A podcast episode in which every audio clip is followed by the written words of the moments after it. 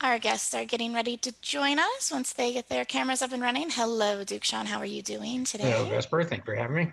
Oh, thank you for being here. And our surprise guest, there we are. How are you, sir? He's muted. Oh no, we've muted you. He's muted. That's how he is.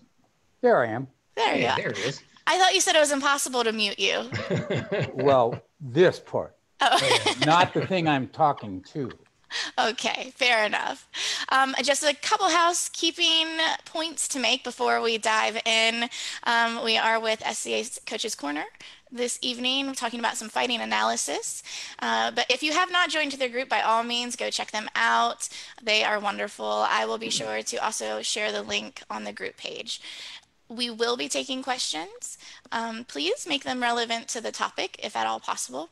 Do not take it personally if I do not bring your question um, to our guest tonight. It is simply a matter of time, and I'm sure everybody would be happy to answer your question should you bring it to the group at a later date or in a future episode, if you'll be so kind to come back and join us, perhaps. So, without further ado, I'm going to hand this off to Duke Sean to give us a little overview of what will be happening.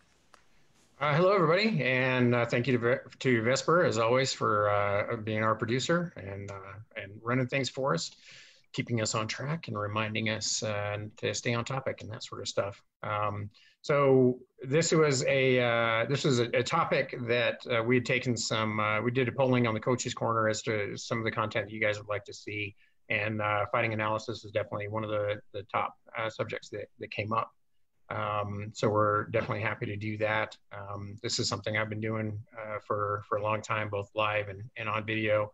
And uh, I am uh, deeply, deeply honored to have joining me as co-host tonight um, my my trainer, my mentor, my friend, um, Viscount Sagan von Ostensee, um, who has trained some of the best and the brightest uh, minds of our of our sport. Um, he is the reason that I have become a, a trainer as opposed to just a fighter. Um, and uh, a lot of the work that I do stems from from his teachings, um, and uh, I've I've been able to, to kind of make it my own over the years. But um, really grateful to have you. Um, I'm gonna let uh, Sagan kind of introduce himself uh, a little bit for those who may not have an idea of uh, who he is. So uh, after you, sir. All right, most kind, Your Grace, most kind. Uh, my name is Sagan, as His Grace said. I started in the SCA in 1977, was almost immediately squired, did not know I was a natural. Within three months, I was training my knight.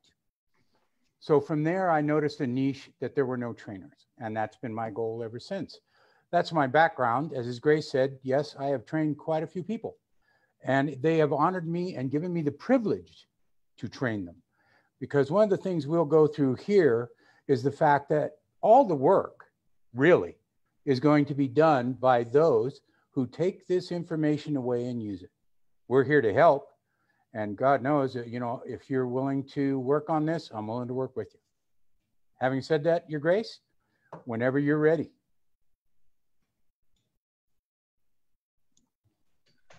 All right.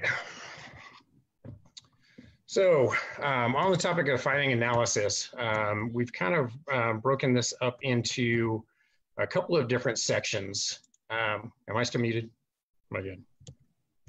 Oh, you're, you, we can hear you perfectly. Okay, great.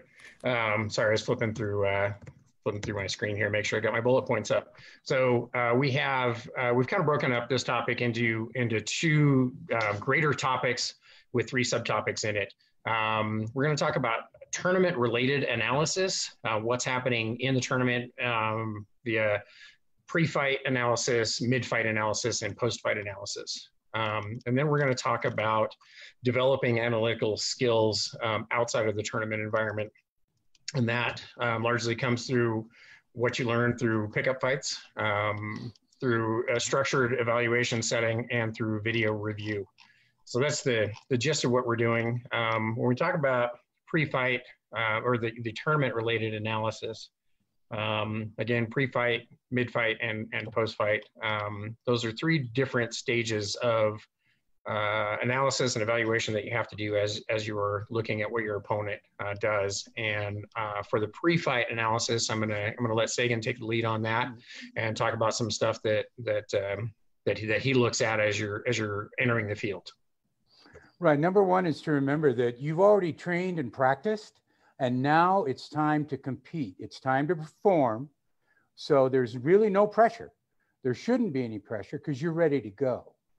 There's so when that arming call comes, and I don't care whose name it is, you just get yourself prepped.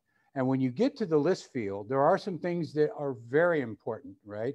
You want to observe your opponent in that, you know, how tall are they, right? If you, especially if you've never fought this fighter before, there you really need to understand. Okay, so height.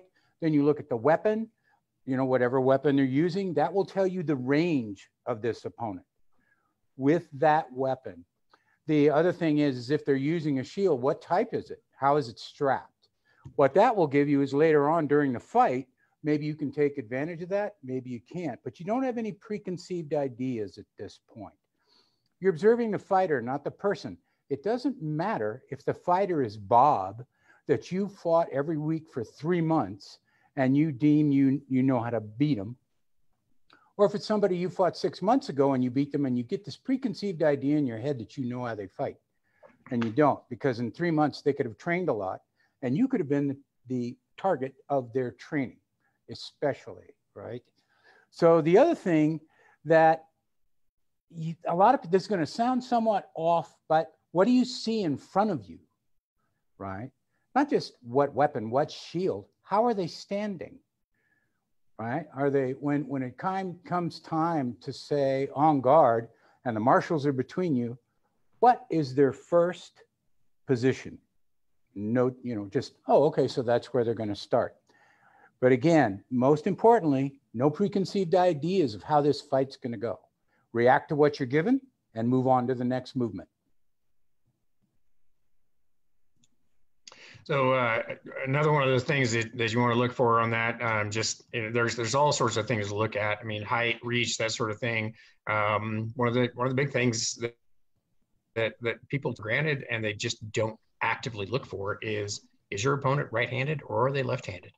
Right. Um, what weapon yep. system are they using? Are they using sword and shield? Are they using a Madu? Are they using a glaive? Are they using Florentine?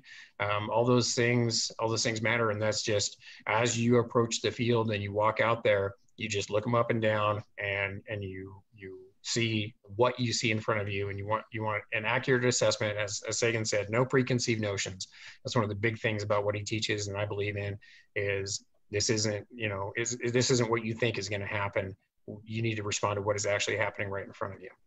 Exactly, Your Grace. And and and one of those things is is that sounds fairly obvious, right-handed or left-handed, but we want it on your part to be an intent to note it, right?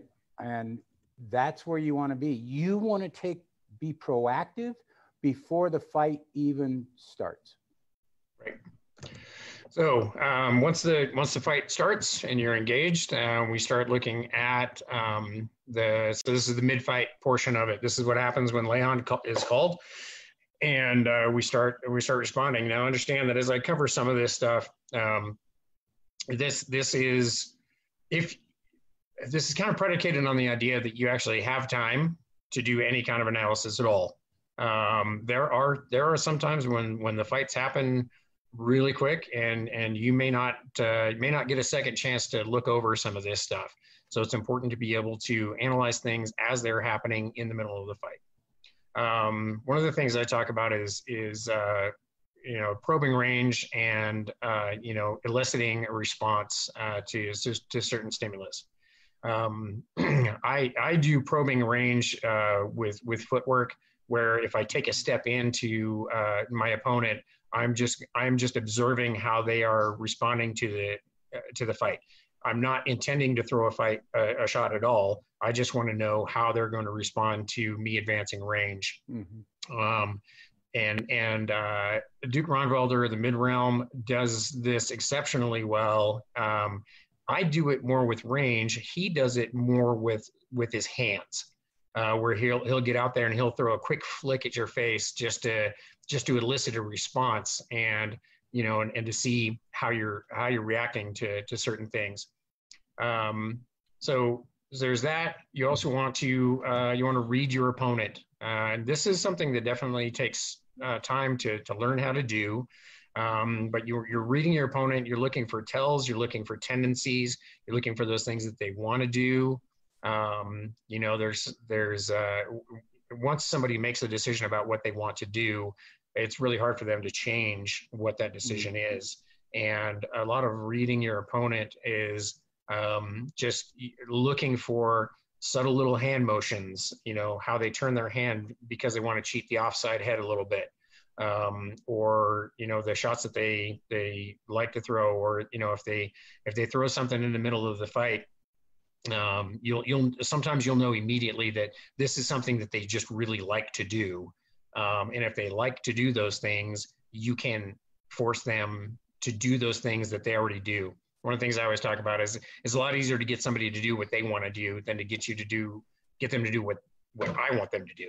Right? They're already looking to do certain things. You can feed that information to them. Um, but uh, for the most part, uh, the thing about mid-fight analysis is you need to respond to what is actually happening in the fight not what you expect to happen, not what you hope is going to happen. And, and that's the, the point that, that we make over and over again is the, about no preconceived ideas. Again, if you if you fought Bob six months ago or you've been fighting him at, at your regular practice all the time, you think that you know how that's going to go because this is how it always goes at practice. You need to respond to what is actually happening right now um, that's something that Bruce Lee talks about quite a bit. Is that um, that there's there's no there's no real next move. The next move is is determined by how your opponent responds to um, what they've been doing. And you know one of the things about uh, re- responding to stimulus and reading your opponent, looking for tells and that sort of thing, you need to be analyzing these things about yourself as well as your opponent. Um, what kind of tells are you giving your opponent? What kind of things are you doing that your opponent can read that is providing them information that they're going to be able to use against you? So you need to be aware of, of you know what you are presenting as well as what, what you're reading from your opponent.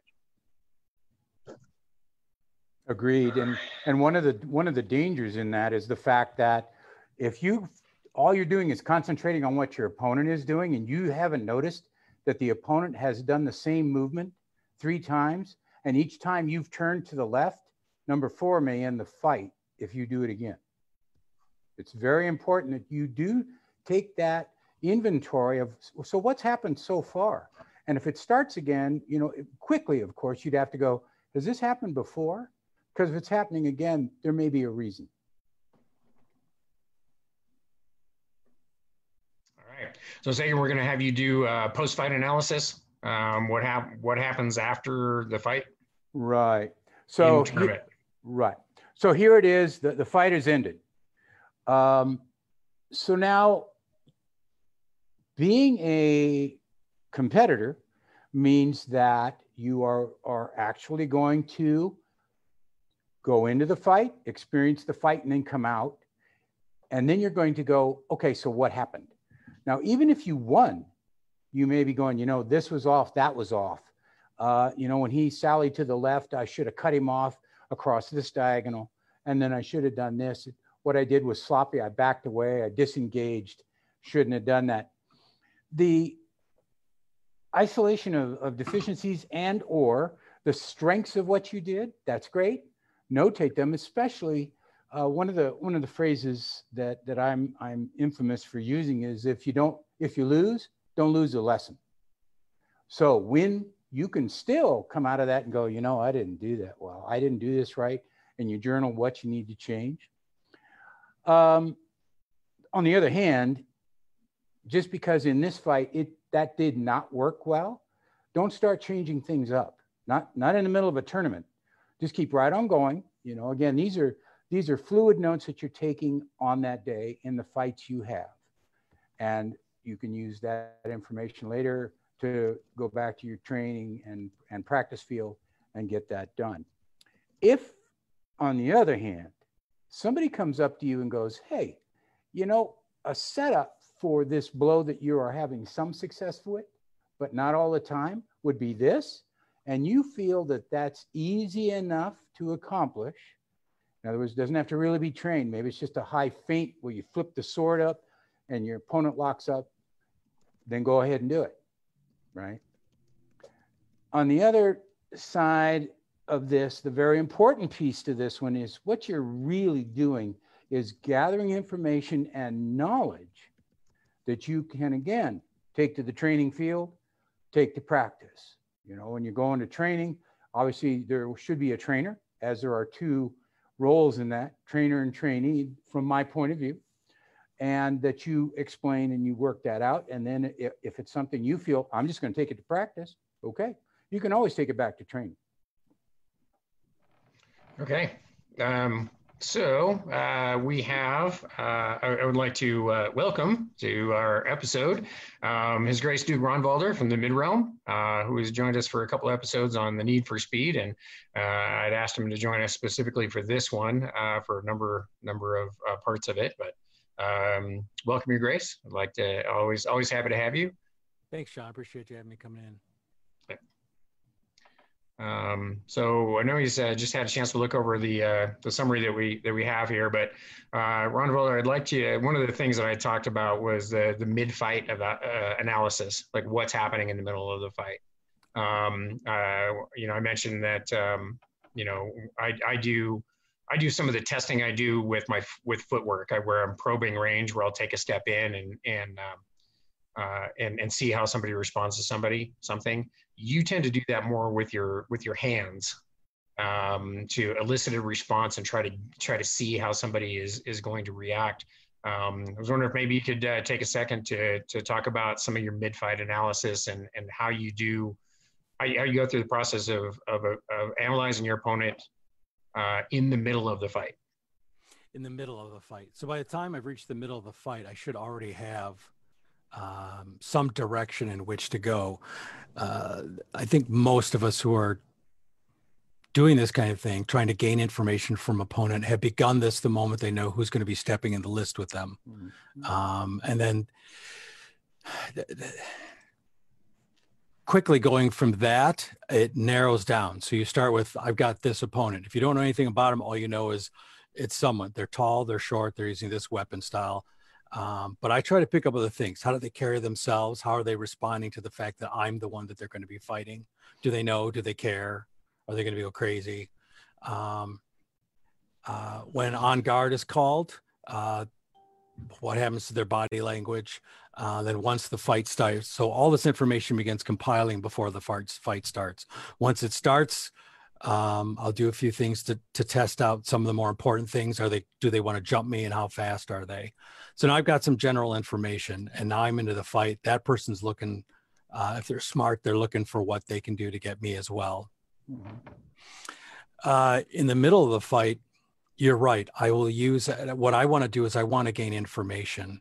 Uh, one of the ways I described it to one of our knights, which worked well for him, was uh, to narrow it down to one, two, three, because that was an easy thing for me to say to him while he was fighting.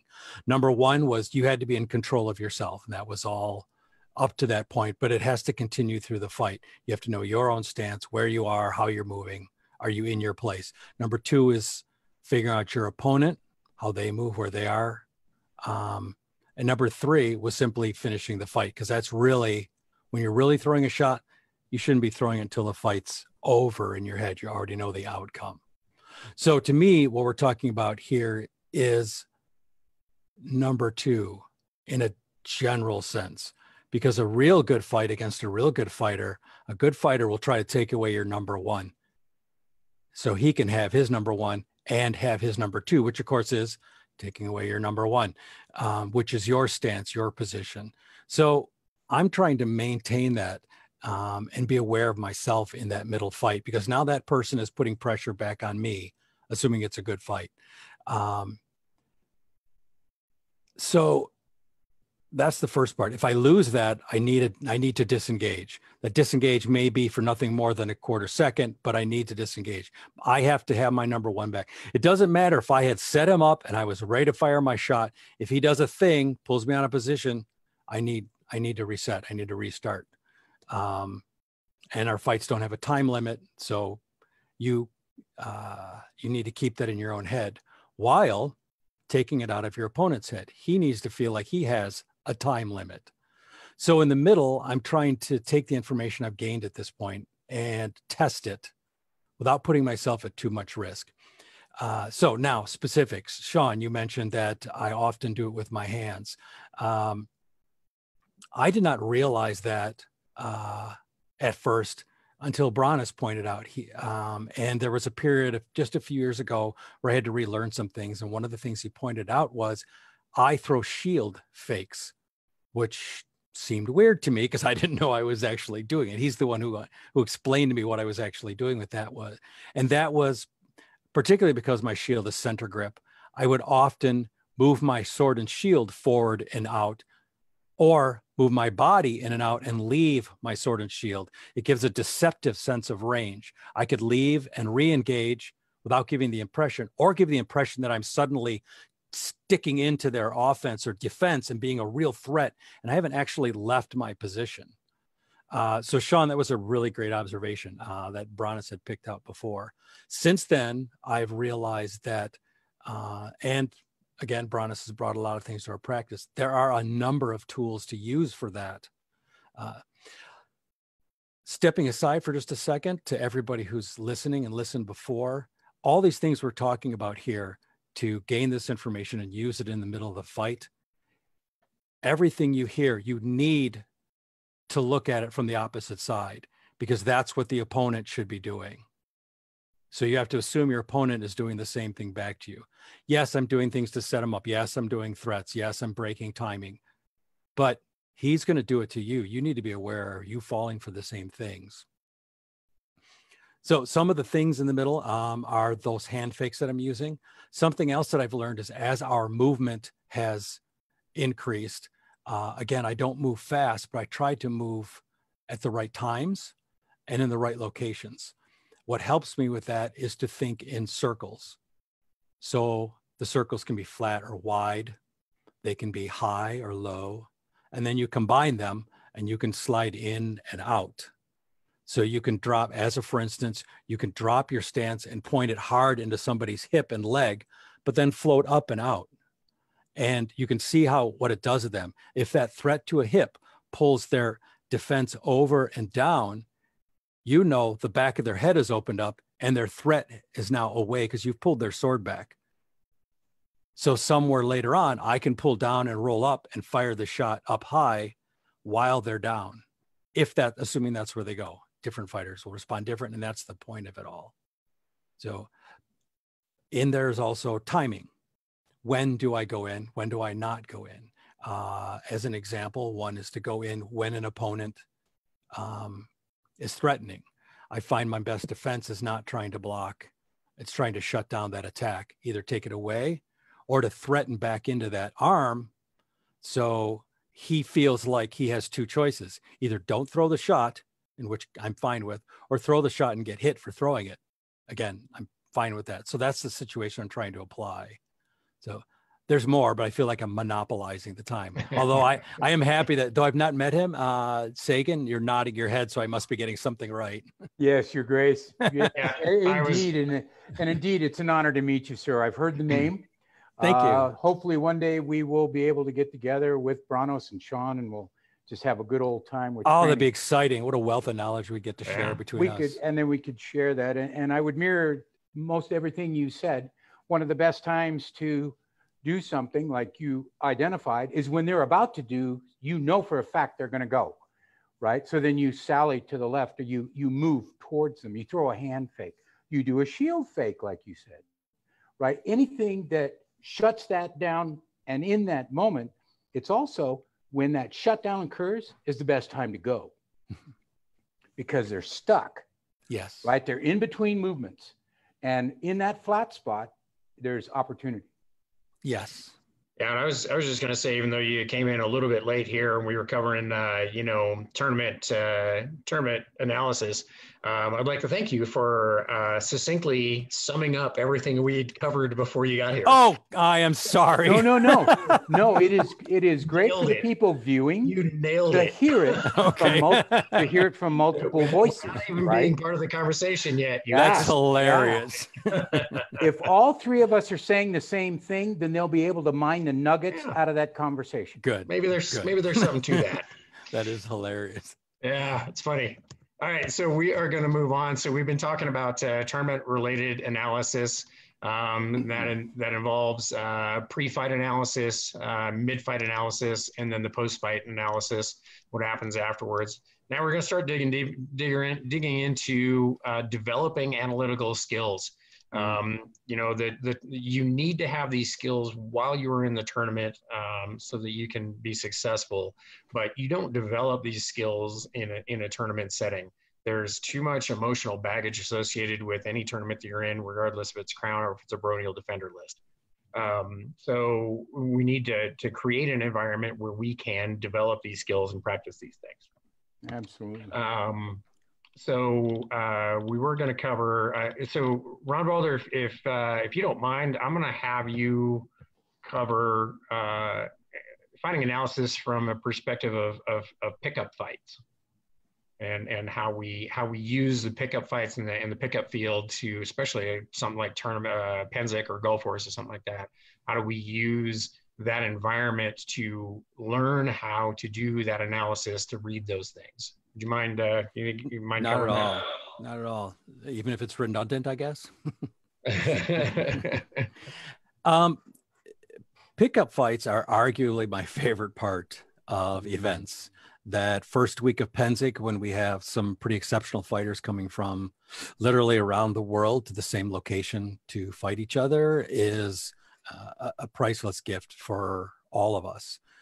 Uh, how do we use that now to improve ourselves? Well, it is a wealth of knowledge. We we get that, but what's the wealth in there, and how do you mine it?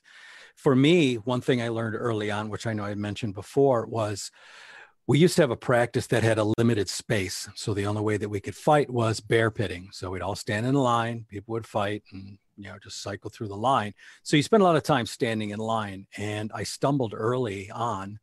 Uh, uh, an advantage was watching you can stand in line and wait or at pickup fighting uh, if you're tired uh, or don't have a partner or you're stopping for water or whatever. Those are all opportunities. You can choose to use them to hang out which is totally cool or you can use them at the same time as a way to gain information. What we're talking about here is how to understand your opponent how to read them how to respond to them and what better way to do that than to stand right next to them, not in the line of fire, and watch them and listen and see what's happening in the fight right in front of you. What I learned specifically was to watch for when somebody does a thing, uh, throws a shot, or makes a particular move, or how they respond to a particular threat. And then immediately backplay in my head, what did they do just before that? What you will find is over time, you can sit on the sidelines and you can predict before somebody's going to throw something. And eventually you'll be able to predict what they're going to throw before they throw it. And there's nothing magical about that. That is simply information. There's this wealth of information that your opponent is giving you. And if you don't choose to uh, pick that up, you've just throwing it away. You're crap shooting when you fight. So when you're doing pickups, that's the first part. When you're on the sidelines, you're not fighting, you're having a partner, watch other fighters. The second part of that, of course, is get out there and fight them. Fight the ones you just fought. Uh, look for the ones that are doing things that uh, you've not seen or feel like they're uncomfortable. That was always a good gauge for me. Is instead of trying to be analytical about choosing opponent, is sometimes look around and go, "Ooh, I do not want to fight him." So now I have to fight him. So it may be because I feel like he's a little dangerous. Maybe it's because I feel he's better than me. Maybe he feels unpredictable. Maybe he feels cocky. Maybe he feels thick. I, it doesn't matter what the reason is. When I see someone who I feel uncomfortable about fighting, they go to the top of my list. So that's where I would start. Excellent. Um, so we're going to have Sagan pick up on um, structured evaluation, which is uh, something that I, I learned from him uh, years ago. That is just a really great tool for uh, teaching people of all skill levels um, the value and the ability of, of doing analysis. Um, and so uh, I'll let you go ahead and take that, Sagan. All right, thank you, Your Grace. So structured evaluation, basically broken down into its primary components, is you're going to choose based on the skill level of the fighters that you are going to put together. So if you're dealing with novices, mid-range, and knights, you would pick two or two knights, two or three upper unbelteds, and a couple of novices, and you would put them together. You would have each of them fight. At the end of the fight, everybody who watched it now says, This is what I saw. You did not fully recover. You were in your original on guard position. As soon as your opponent moved you out of it, you never returned. And they took advantage of you this way or that way. Uh, for some reason, your flat snaps are not targeting well, you're hitting the top of the shield. They are to offer their observations, and the observations are to be gratefully accepted because this is what this person saw. So now we get into uh, the skill level of uh, the other two hosts. You may, with that level, throw 10 or 15 people together, right? They're all speaking the same language, but their observations may be very, very different. And at one point, Sean may go, Hey, you know, I saw that and I really liked it, but what about A, B, and C? maybe a modification. The really, really fun part to this, and uh, I was, as a matter of fact, I was talking to Duke Paul today about this same thing, is every once in a while, a novice or a lower unbelted will ask a question like, Hey, Your Grace, that looked really great, but what about doing it this way? And all of a sudden the light goes on, and His Grace has never thought of doing it that way and it's absolutely correct. It would work, right? So out of out of the mouths of babes comes this nugget that without them being asked, what did you see? What do you think? His grace would have never had the benefit of that knowledge. So, but in that, when when you're put in that position, be honest. Tell them what you see. Don't say, I don't know, right? give your observation and say that's the extent of what I saw. Excellent. Um, so uh, a couple of things about both of those is um, um, is it's it's critically important, especially for upper-ended fighters. Ooh, hang on a second. Oh, hey. You there, Sean? Yeah, sorry. I oh. am. I got. I got to shut things off here. Hang on a second. You're trying to get back to your cheat sheet? Uh, yeah. And then it went. It went south. We're Hang having technical difficulties. We're having technical difficulties. We well, uh, Sean, is that going to take a second? Because I want to go over something with Sagan that he just talked about. If that's all right. Yeah, go ahead.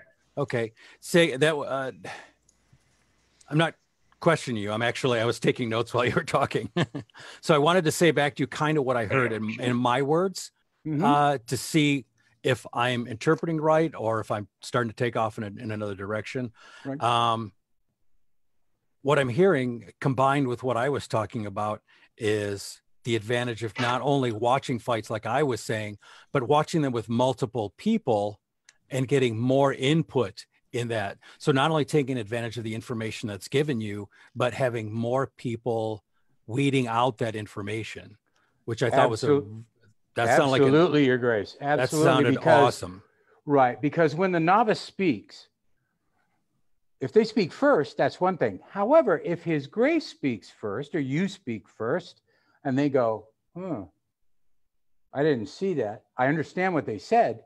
The object lesson has been given to them and the nugget has been mined and they can put that away, right? It gives them the opportunity to mentally and physically go through this and come out on the mental end with maybe more uh, information than they had before, hopefully. And they'll be able to go, I mentioned that that would work. Now I'm going to go ask His Grace to teach me how to do it. Yeah, one of the one of the things that I mentioned in when I'm doing this exercise is, uh, you know, that uh, when, when several people, especially when they're new to analysis, when when several people want to say the same thing, um, they need to be able to say that. because as from an analytical perspective, if you have eight people watching your fight, um, then you have eight people. If, if, if eight people tell you that you all have that they, they all say you have the same problem, then that's a good place for you to start. So as as we're going around the circle and we're asking these questions and we're, we're, we're getting input from everybody and, and everybody keeps saying the same thing, that's fine. You don't have to come up with something that's that different from from what somebody else said because it just reinforces the the overall lesson uh, of it. And uh, you know again one of the things i love about uh, uh this exercise too is is uh, I, I always like doing uh, doing you know after i teach this um, technique um, i'll take one of the better fighters in the group and i'll i'll do a fight with them as well. And i'll have everybody analyze you know two of the best fighters in the room and you know, we as the upper ended fighters, we need to be open to that input, um, especially especially those fighters that are good and want to be great. If you want to be great, you need to listen to that input from anywhere because it can because you never know where that where that information is going to come from. Um, something I wanted to touch on about um, pickup fights and the the analysis and that sort of thing. And again, this is all about being open to the input, being open to the information, and knowing that that um, that it could come from anywhere. Um, last time I was getting at Pennsic 2012, um, uh, I was out on the middle of the pickup field, and I, I was doing something, and His Grace Ronvalder, right in the middle of my fight, stopped everything and said, "Try this, do this, check check this out." And so here's, you know, and it could be anybody. It happened to be, you know, one of the best fighters in the world, but he didn't have to ask me if it was okay for him to make adjustments because he knows that I want that information and that I'm going to do something with that information. And so when a guy comes up to you, a guy like that comes up to you and says, check this out. Doesn't matter if you're a king, doesn't matter if you're a duke, doesn't matter if you're a squire. When a guy like that comes up He's giving that information to you because you have proven to him that you're worth his time and that you are going to do something with that information. And he knows he, he doesn't have to ask me permission to fix something. He can just walk up, fix it. And uh, that's part of the value that we get from from the pickup field is is having God. You go to Pennsic, and you know you have your Pennsic. Adult Swim is just really fantastic for this now where everybody that's there is disproportionately vested in learning our sport. And you have so many of the best minds in our sport that are available for that. So um, with that, I'm going to move on to the video review portion of fighting analysis. Um, video review is something that I teach as part of the fighting clinic that I do. Um, it's uh, it's something that I learned from Sagan uh, for sure. Um, and it's something that that uh, I teach everywhere I go, uh, largely because there's plenty of people that take video, but then they don't know what to do with the video when they have it. Uh, there's a lot of you know people looking at, at their fights and they go, oh look, that's me getting my ass kicked. Uh, so let me rewind that and watch me suck some more, uh, without actually breaking it down, analyzing it, and trying to figure out how to you know how to get the information out of that. You know, as Sagan says, it's okay to lose just don't lose the lesson. And, and the videotape is the best way.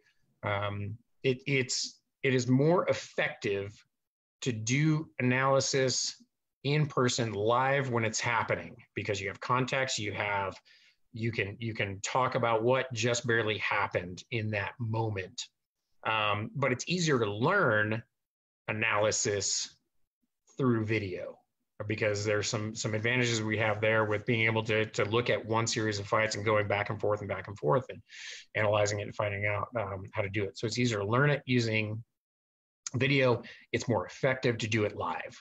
Um, so we're going to talk about how how we do that. When I teach a class on video analysis, um, uh, you know, again, it's it's one of those things that people they just they don't don't know how to analyze it.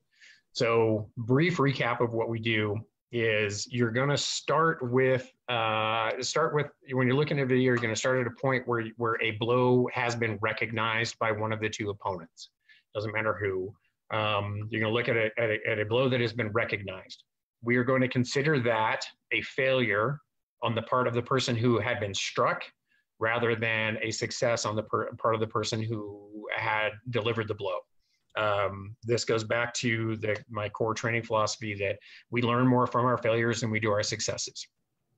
Um, so we're going to look at that as a, as a failure. You'll have to go, we'll have to rewind the video 10 to 30 seconds prior to the blow actually being struck. Um, it's not, there, there's so much context that is necessary to understand why that blow was available um, that you just can't uh, get from you can't just look at it at the point of impact and say oh you just stood there and hit him. There's so many things that lead up to that that that could have been up to 30 seconds before the blow actually got struck.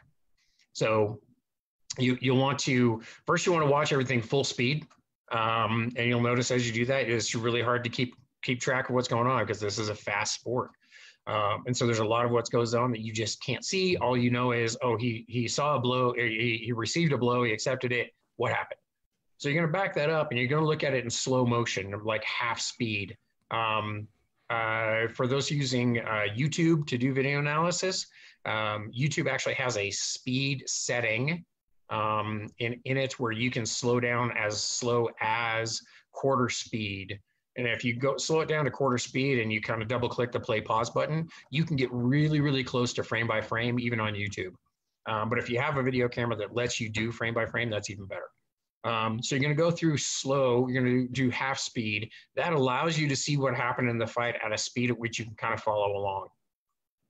And then once you kind of get to the point of impact and you've kind of identified some of the things that led up to that, um, you can go, you have to go frame by frame to look at the actual mechanics of what's going on.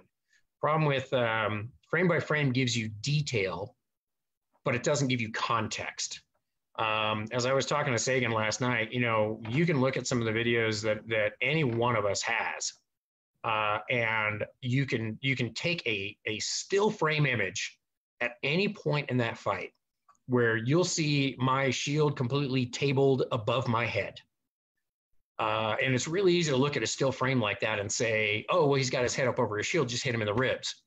Not understanding that that's one frame uh, at 60 frames a second of, you know, somebody as fast as me, somebody as fast as Branos or, you know, that has the timing of Ronvalder.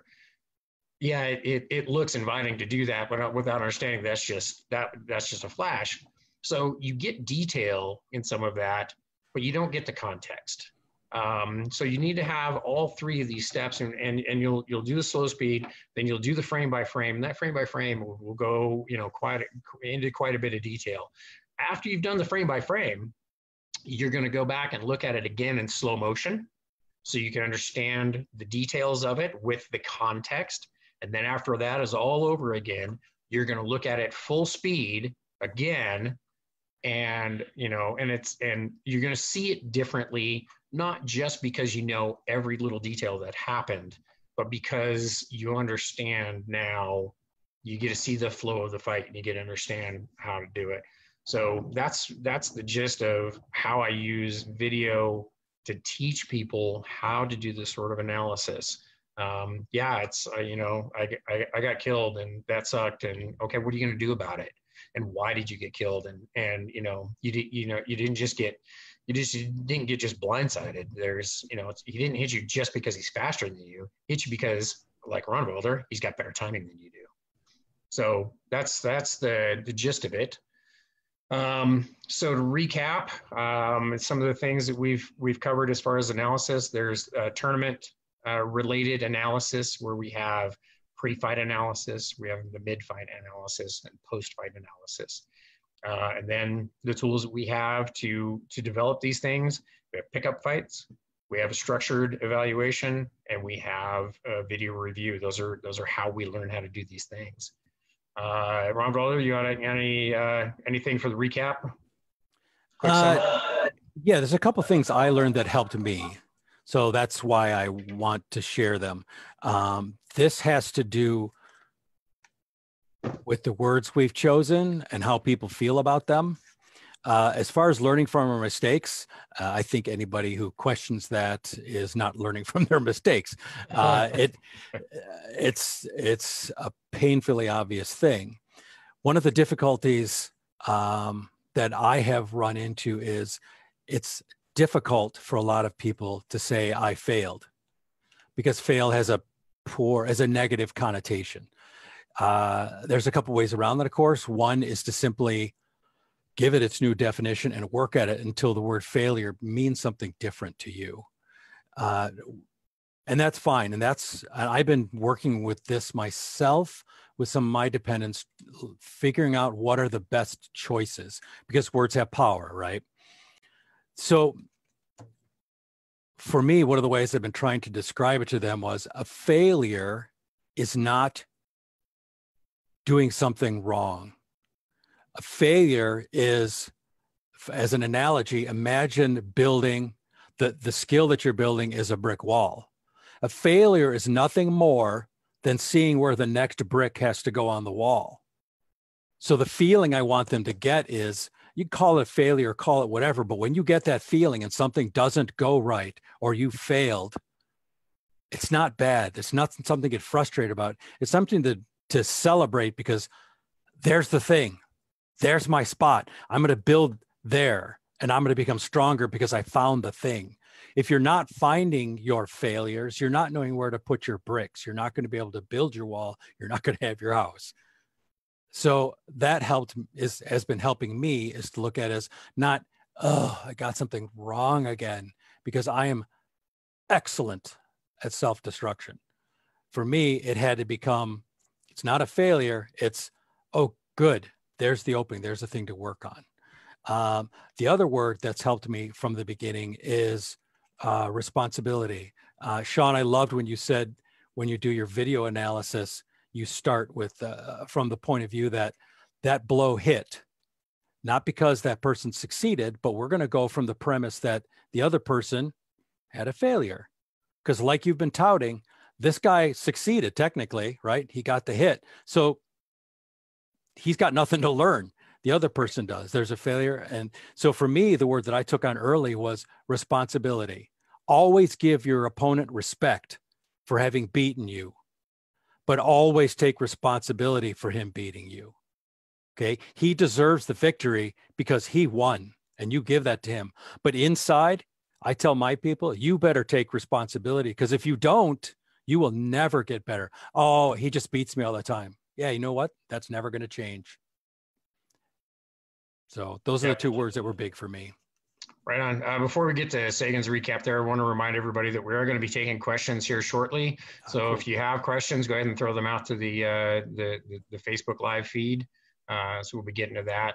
Um, just to kind of piggyback on, on what you were saying, Ronvalder, about, uh, you know, failure.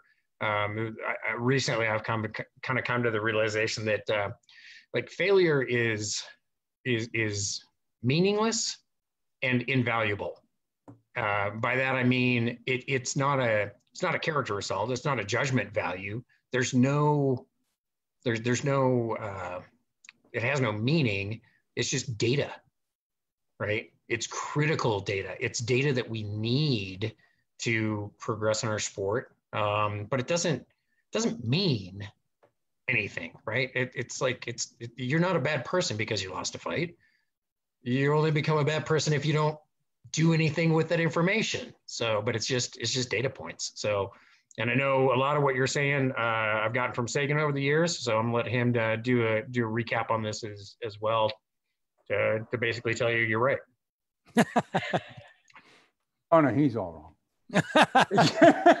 I just had slow. to. I'm taking it notes. Was there. It no, was it's cheap, totally cool. I'll it. take notes. I got it. So one of the and your grace, uh, you are right in that words are powerful. One of the things in the training I do, especially the extended training, is it's performance based. That means you're successful, you're unsuccessful. If you already understand why you were unsuccessful, okay, then tell me what we need to do about that. Okay, you voice to me, okay, we need to do this. Okay, so you understand that. It's when your trainee, student, squire, however you want to look at it, says, I got no idea. I have no idea what happened. And then we get back into the video, like Sean said, go back 30 seconds, right? And like you're talking about your grace, you set them up, right? Because you're going to take advantage of what you've seen. Well, you set them up and you whack them. And usually, you reviewing the video, they're not even aware of being set up. They're aware that they got hit. Well, that's fair.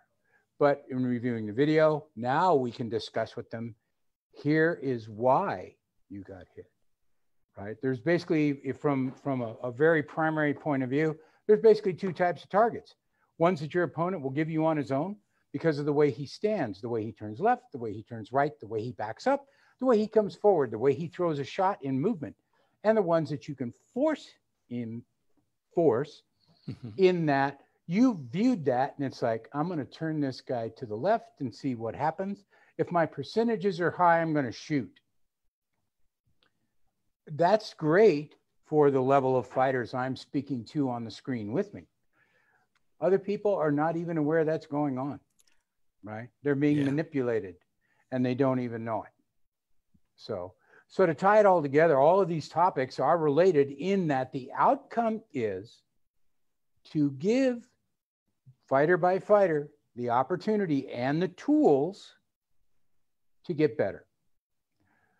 If you don't have the um, fortunate opportunity to own a video camera, then maybe you can rent one, maybe you can get somebody else to do it. The other thing is you've got top of line video, but you can't interpret what's there. Well, get some help. Once again, there's no such thing as stupid questions. There's only unanswered questions. So don't be afraid to ask them. Be the good trainee ask the next question. And, and that to me is one of my biggest points. Speak up, be present, and be involved. Yeah, I'll, uh, I'll, I'll, mention I'll mention too um, the um, as far as resources that are available out there. If you don't have uh, if you don't have a video camera, which video cameras are super ridiculously cheap these days. Uh, if you don't have one, somebody somebody probably has one on site. Got one on your phone. Um, yeah, you got one on your phone. Um, you know, take uh, take take the video on your phone if you have to. Uh, ask somebody to do video for you. Um, but I also mentioned that um, uh, his His Highness Avery, the Prince of Insular Draconis, right now, who I believe is on the Facebook Live feed. Uh, he's been doing a series of uh, videos that uh, shout out to Avery. I'd like to see more of. Um, uh, he's been doing some some uh, some video review using a Coach's Eye. Um, that uh, he's been he's been you know taking some fights and and going through a pretty detailed analysis of some of the fights that are going on there. Um, somebody for somebody who, uh, by his own admission, uh, he can't do some of the things that he's seeing. Uh, but he is remarkably accurate in his assessment uh, of, the, of the fights that he's seeing. So if you want to see how fights get analyzed uh, in, in review, uh, definitely, um, I believe he's under Avery Alex on YouTube. Uh, he, I'm, I'm, sure he'll post something up in the in the, the chat for the live feed here. Um, so shout out there, uh, follow along there, uh, and and take a look at what he's doing. And yeah, if you don't have video of your own fights, go to YouTube. Um, I've got my channel out there. I've got a ton of high-end fighting on, on my channel. Uh, my channel is Duke Sean 01.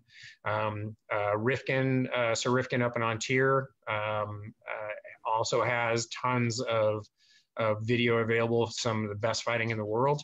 Go to those pages, hit the quarter speed, uh, and then do the, you know, double click and do the frame by frame and just look through. And, and you know, I mean, to, for learning how to do this, just try just try to do it. So, uh, Vesper, I'm going to ask you uh, if we have any questions at this point. We do have some questions at this point.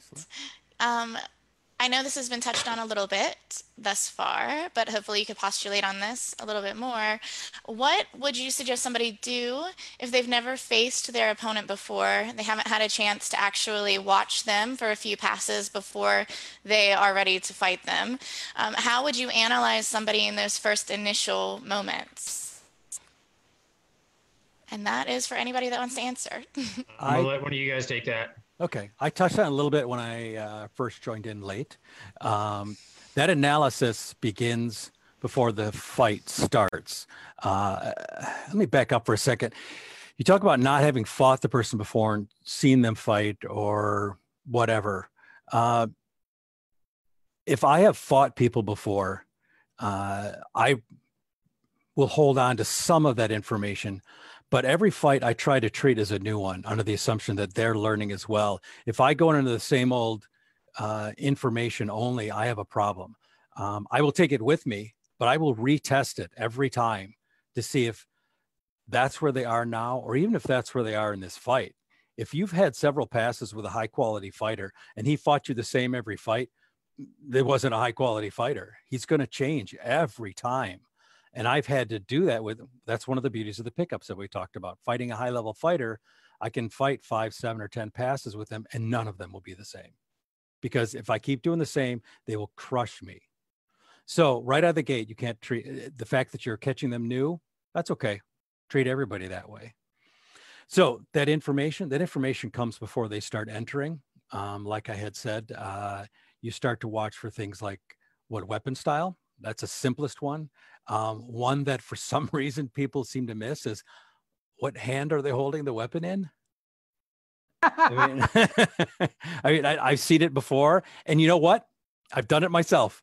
You know, I fought a guy who I know is fast, and he was hitting me, and I literally never saw his shots, and I couldn't figure out why. And I realized I was staring at the boss on his shield because he was left-handed, and I didn't bother to make the adjustment. It felt stupid, but we all do it. So you watch for those things before they even come on the list. Watch the energy that they bring to the list. So even before lay on, you have some information. Once the fight starts, you begin testing the information you have. Uh, and that's no different than any other fight, whether that information is what you have right now or what you brought with you from an opponent you've had passes with before. I agree with his grace. The other piece to it is how far into the tournament are you encountering this person as an opponent? If they've had five fights, six fights, uh, it would have behooved you to watch those fights, especially if you are definitely a competitor and you know for a fact you you see who's on the list and it's like i have never seen this fighter that fighter and the other one. It'd be a very good idea to watch their fights. That would as, as grace said it will give you information try not, again, we're going back to the beginning, no preconceived ideas, right? Just because you saw it doesn't mean it's going to be there every time, but it gives you some background information.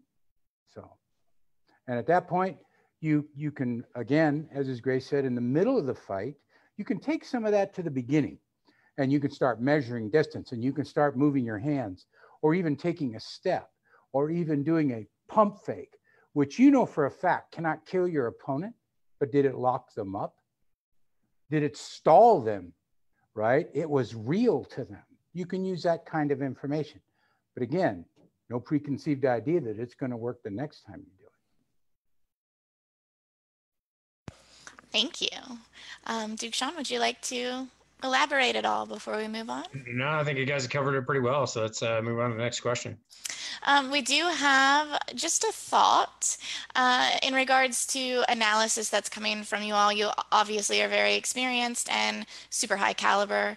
Um, do you think that has to come only from somebody at your skill level, or can non belts offer that same analysis to other non belts? I think I'd, I'd covered this when I was talking about the um, the right. structured analysis. Um, you know, that's that's the whole point. Is uh, you know when I when I teach that structured analysis and I put everybody in a circle and I look at you know Joe newbie fighter and I say what do you what do you see? You know, the whole point of that is you got to try at some point. Um, you know, yeah, I've been doing this for a long time. Um, but you know, when I first started doing video analysis and I started analyzing fighting, you know, and Sagan's asking me these questions, you know, and all like just going clear over my head. I'm like, how do you even see this sort of stuff? And it's people like me asking people like, you know, me 20 years ago, um, asking those questions, you know, and, and, and sometimes it is just, what do you see, you know, because there's no right or wrong to it. There's, there's just simply observation. And, uh, you know, because uh, one of the things that we pointed out before, as, as Sagan was saying, you know, why do you do this? Or did you ever think about doing it like this? Um, no, I didn't think about doing it like that, but now I have. And so that's why I always try to emphasize that that it is having that input is is valid. And I know when I'm doing evaluation, when I'm doing analysis for for fighters, um, this is something that that Sagan definitely does, and I probably learned it from him. Um, I'm going to try to lead them uh, to their to their own questions. Uh, I'm going to ask them the questions, and, and I'm going to I'm going I'm going to try to let them figure out the answers for the, for themselves, because um, that gives me some insight into how they see the fight as it is. And you know, there's there's you know, I may I may make some corrections as to as to you know how to how to see that, but you know, I, I try to lead them without just you know telling them what happened. So what did you see? Uh, how did you feel?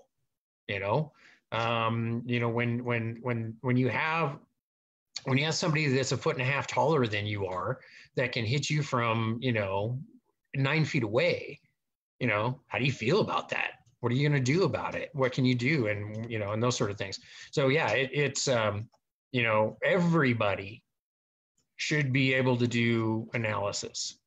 And it's up to us as trainers to teach people how to do that to encourage them to provide an, a, an environment in which it is okay for the newest of the new to uh, to ask those questions and make those observations. I think including self-analysis. Absolutely, yeah. absolutely. Uh, what I try to do is twofold, and one I just realized uh, a couple weeks ago that I don't do often enough, and I want to start doing more. And that was uh, we had a small get together and did some Pell work. Um, so I had my dependent who's been fighting about three years. I had her watch me and tell me what I was doing wrong. To think that I'm doing everything right is is ludicrous. So, and it was also an opportunity for her. So we both benefited benefited from it. She's like, "Well, I would see this, then you would correct. You did this, and then you corrected." So it it gave me confirmation that I was seeing what I was seeing, but it also gave her the chance to practice that building on what Sean said, when I do fight someone or watch someone fight, and I want uh, they want to get a lesson out of it, or I want them to get a lesson out of it, uh, and they ask, you know, well, what did I do? What what what what's my lesson in here? My first response is typically, well, what did you see? What did it feel like to you? So I and I do that twofold. Uh, I want them to start to learn the ability and to look at themselves um, and not to try to seek the answers elsewhere. I, I went to this Duke and that Duke and I got all these answers. Well, nobody likes when we stand there and pontificate. What they want is something that's good for them. So, what helps me is to ask that person, What did you see? What did you think? What did you feel? Now I know what he wants and what he's capable of. I can give him an answer that's appropriate to that particular individual. Yeah, well said, you Grace. And what that does too is it also gives you a meter of where that individual is. It actually, oh, they're not okay. So they, in general, they're, they're not seeing this because they've mentioned the same kind of thing three or four times, and you can assist them in developing that skill. Right. The the the main point too is you know when, when I've run bull in the ring, in in the extended training, it's been where I will walk around when I'm got the uh, novices and lower unbelteds involved while those other fights are in process. And I'll say, it's just you and me. What do you see? Okay, now hang on to that. I want you to bring it up. Now, now go to the next one and, and what do you see? So trying to encourage them right from the start. That's cool. A, I'm there with them. It's you and me right now. So let's go ahead because your your input is valuable and we are going to take advantage of that at the end of this. So I, when I when I ask you, please say the same thing you you told me. So it's it's one of those things. A lot of the stuff we've covered, it sounds very simplistic, but it can taken it can be taken to the nth degree. So it just depends on on what level they want to take it to. I like that, Sagan. Thanks. In regards to the culture of fight analysis, how would you create that at a fighter practice that doesn't currently have that? Do it. I, I realize that sounds simplistic, but that's how you do it. You do it a little bit of a time. Um, if you find people that are resistant or don't want it, uh, respect that and go to those who do. Um, and what will happen is people who see the benefits in it will gravitate towards it. Uh, and that's just the way it works. You, prov- you make that consistent and you foster that in other people they will see benefits and they will want it and then it's started right and one of the other things you can do is you can agree with everybody that hey every third wednesday or every third saturday practice will be involving we're going to videotape and then we're going to do analysis for those of you that want to be involved in that please do. For those of you who don't please know that will be occurring. So nobody's being hijacked. Uh, uh, practice isn't isn't being you know taken off course by a surprise. And a lot of times what you'll find is on that one at that one practice you're going to have more people. Mm-hmm. a lot of them are involved. The others are going how does this work? I, I don't i don't get what they're doing. And then out of that of course you're going to get x percentage to walk away and y percentage to go this is cool yeah, the uh, the video review portion uh, is is kind of a capstone, if you will, of my fighting clinic. It's it's a really important part to me um, because you know I start with uh, you know two hours of lecture of of uh, you know uh, training methodology and and Sagan's you know five things on each side, you know the universal principles of combat, and then we'll go through and we'll we'll we'll fight.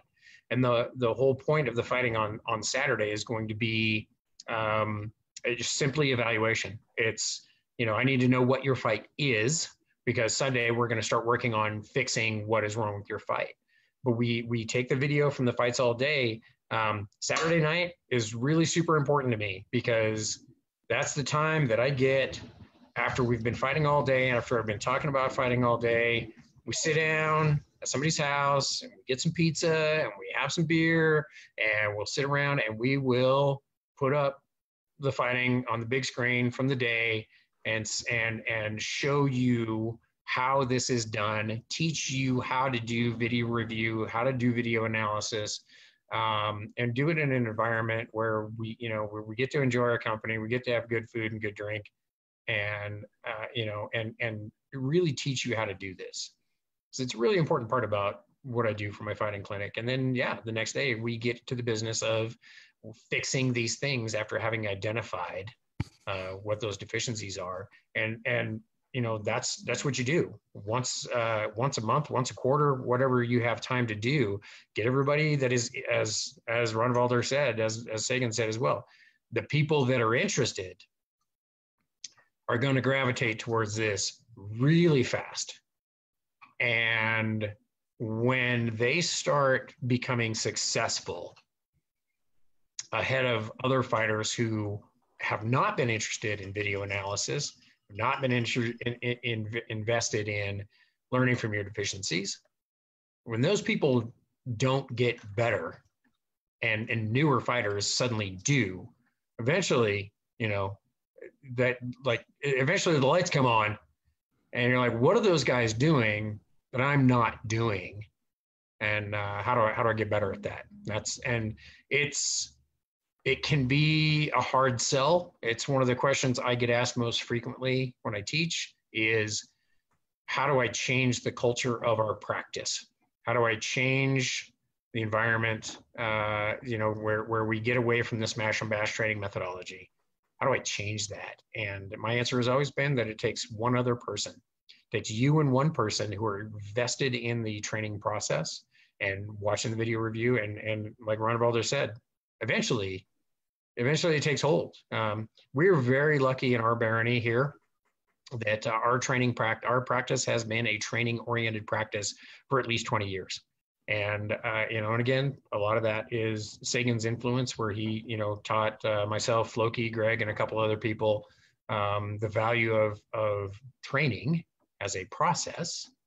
Um, and we have entire generations of people in, in our barony. I'm sure Roaring Waste up there in Detroit where, where Ronvalder is, you have entire generations of people that have no idea that it's not like this everywhere you go. Right. And it takes one other person. That's how it starts. Thank you for all of the input tonight. It's been wonderful having every single one of you and even our surprise guest that popped in a little bit later as we started. Appreciate Um, me pulling me in. I appreciate it. Yeah, absolutely. Thank you.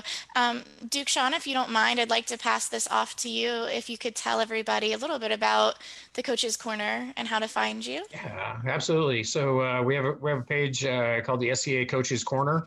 Um, it's uh, it's a resource that we created uh, for exactly this. Um, you know, not just the the interviews and, and videos, but uh, and a resource for for people to become better trainers to um, to to to add input to the evolution of our sport, as I call it um, to to be better trainers, to train more effectively, more efficiently. Um, we have some of the some of the greatest fighters in our in our sport, some of the greatest trainers in our sport that are available to you to um, make your practice um, more effective, more efficient, so we can all uh, become better fighters. Um, we really appreciate everybody uh, tuning in uh, every week to to what we have. Um, we keep putting up uh, the pollings uh, to find out what you want to talk about, but uh, definitely if you have uh, questions uh, about anything um, training related, we are definitely available, um, pretty responsive to to all the questions we have there. So go ahead and put your questions up there on the coaches corner and ask us what's going on. Um, I would like to, to mention next Friday, uh, we will be having uh, Duke Eliyahu will be hosting um, his uh, breakout session from the first video we did on on training methodology and and um, uh, kind of the training process. He's going to be covering um, lessons from the classroom. Uh, Eliyahu is a, a college professor. Uh, we brought him in to, to talk about curriculum development, that sort of stuff, and, and how people learn. So he's going to be doing his breakout session on that, and he's going to be co-hosted by uh, Viscount Tristan, uh, who is uh, who has been running a Aikido dojo uh, of his own for about 10 years now. Um, so both of them have some great insights in in how we apply uh, real world learning methodology and uh, martial arts uh, practices as well. So that is going to be next Friday. So we're really really looking forward to that. So and as always, got to thank our producer Vesper uh, for uh, for keeping Here, us here. on track. Absolutely. Getting Thank everything, you. uh, getting everything lined up. She's doing a great job for us. He's been working So- really hard at it for a while with it in a number of aspects. It's And been it's a not just us. to everyone. It's not just us. You're Oh, you're a busy girl, so appreciate that. So uh, yeah, for my part, I'd like to thank Ronvalder for joining us, uh, even even late there. Uh, My honor. again, it was it was perfect having you just summarize everything. I'm glad I got it right. yeah. Sagan, it was an uh, honor to meet you. And you too, Your Grace. And uh, Sean, as always, you know, we've, we've talked about this from the beginning. Doesn't matter how the information gets out there, as long as it does. Yes. Yep. And really appreciate you. Thank you for joining me. I really appreciate you. Everybody have a wonderful evening. We'll put up a link to the Coaches Corner on the discussion group page. And I will see you all hopefully very soon again in the near future. Thanks. All Take right. care. Have a good night. Bye. Bye now.